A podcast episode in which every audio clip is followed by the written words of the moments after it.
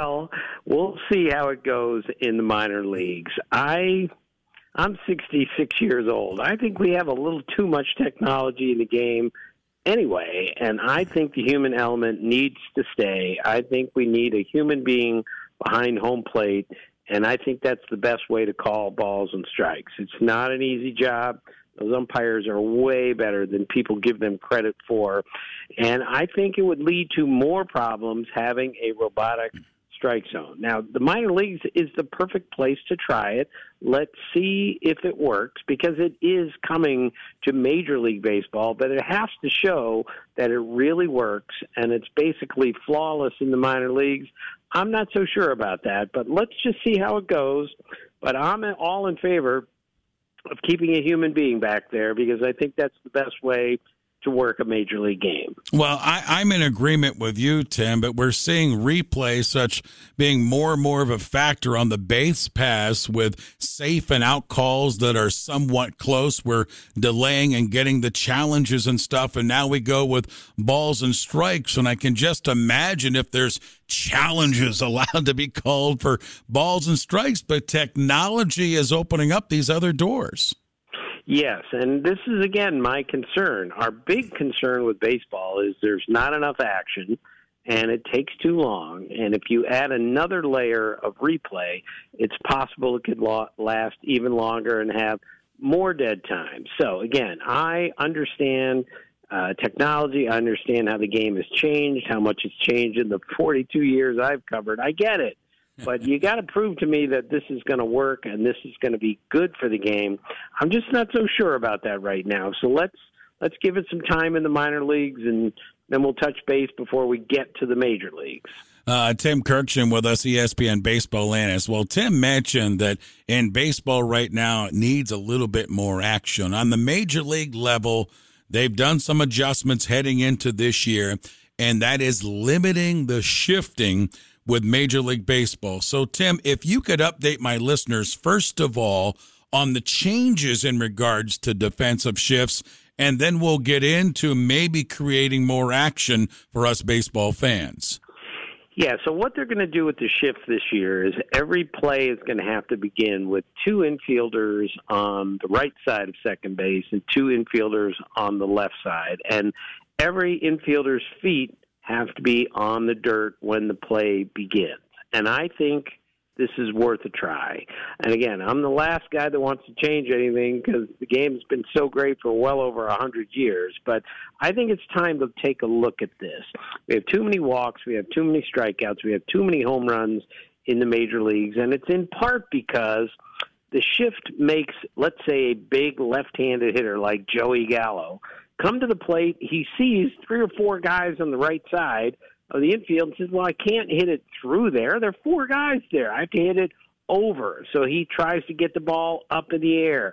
And that's where the strikeouts come from. The walks and the home runs come from. Maybe if we if we change the shift rule as we're going to, hitters can now come to the plate and say, Boy, if I hit a hard ground ball up the middle, I can get a hit here if I hit a hard ground ball to the right of the first baseman, I can get a hit. I think we've lost the value of the hit. If we bring that back, I think we get more balls in play. I think we get more defense. I think we get more base running and we get more action. So I'm all in favor of trying this. We'll see how it goes. Tim, and wouldn't you say to strike home here, even before the shift, that the the Guardians team kind of went with that style? We're putting the bat on the ball, putting it in play. Not that they didn't hit home runs, but they had an exciting brand of baseball, and baseball is a way of fixing itself here. And here we go with these rule changes. I think it could make the game real exciting. So I'm kind of excited for the change. Well, I am too, and I think everybody saw what the Guardians did last year. Their strikeout rate was significantly lower than most uh, American League teams, and it, it worked for them. Now, again, they did this because they didn't have six guys who could hit the ball 500 feet. Mm-hmm. So what they're trying to do is put the ball in play more often, pitch and play defense, and it worked. They won their division. They played really, really well.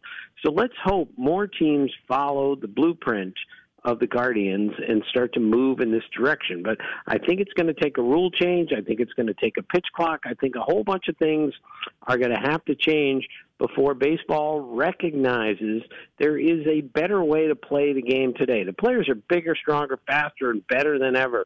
We just need to see them play more, which means something in between all the walks, strikeouts, and home runs. Tim, something also that I thought of a, a, a couple of months ago with these rule changes is that in the pitching staffs as well and you know this better than I have, the bullpens now have been built with power arm after power arm to take advantage of these guys swinging for the fences and getting the strikeouts. Now, with lineups maybe adjusting of putting the ball in play more, maybe this will also adjust the pitching staffs where you get the off speed and get the ground ball double play. I think there's going to be an adjustment with pitching, not as not only hitting.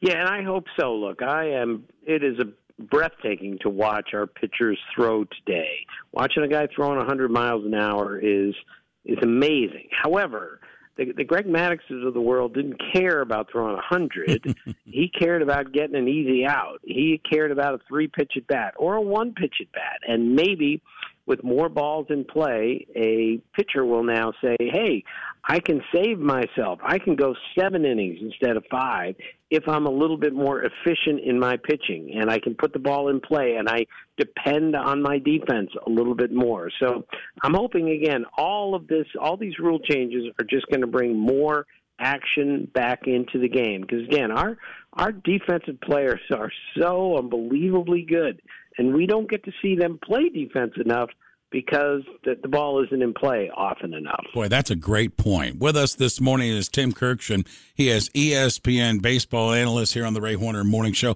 Uh, Tim, to, to wrap it up this morning, let's talk Mike Zunino now with the Cleveland Guardians take over that number one catcher's role we wait for Bo Naylor. And I think a really nice signing in the offseason by the team as well of bringing in Josh Bell, who has a load of experience both sides of the plate. Talk about those additions for our team.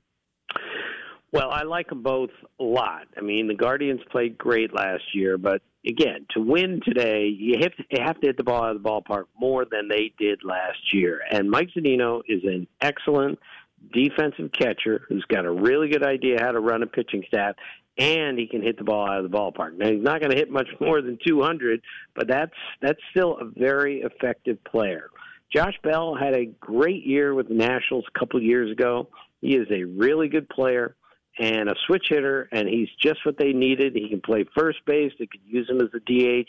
So they added two guys that can hit the ball out of the ballpark, and I think that's a really important thing for a team that didn't do that very well. So I think the additions that the Guardians made made them the team to beat in the Central going into this season. Uh, Twins are a little better. The White Sox have to be better, but I, I still like the Guardians the most, and Bell and Zunino have something to do with that.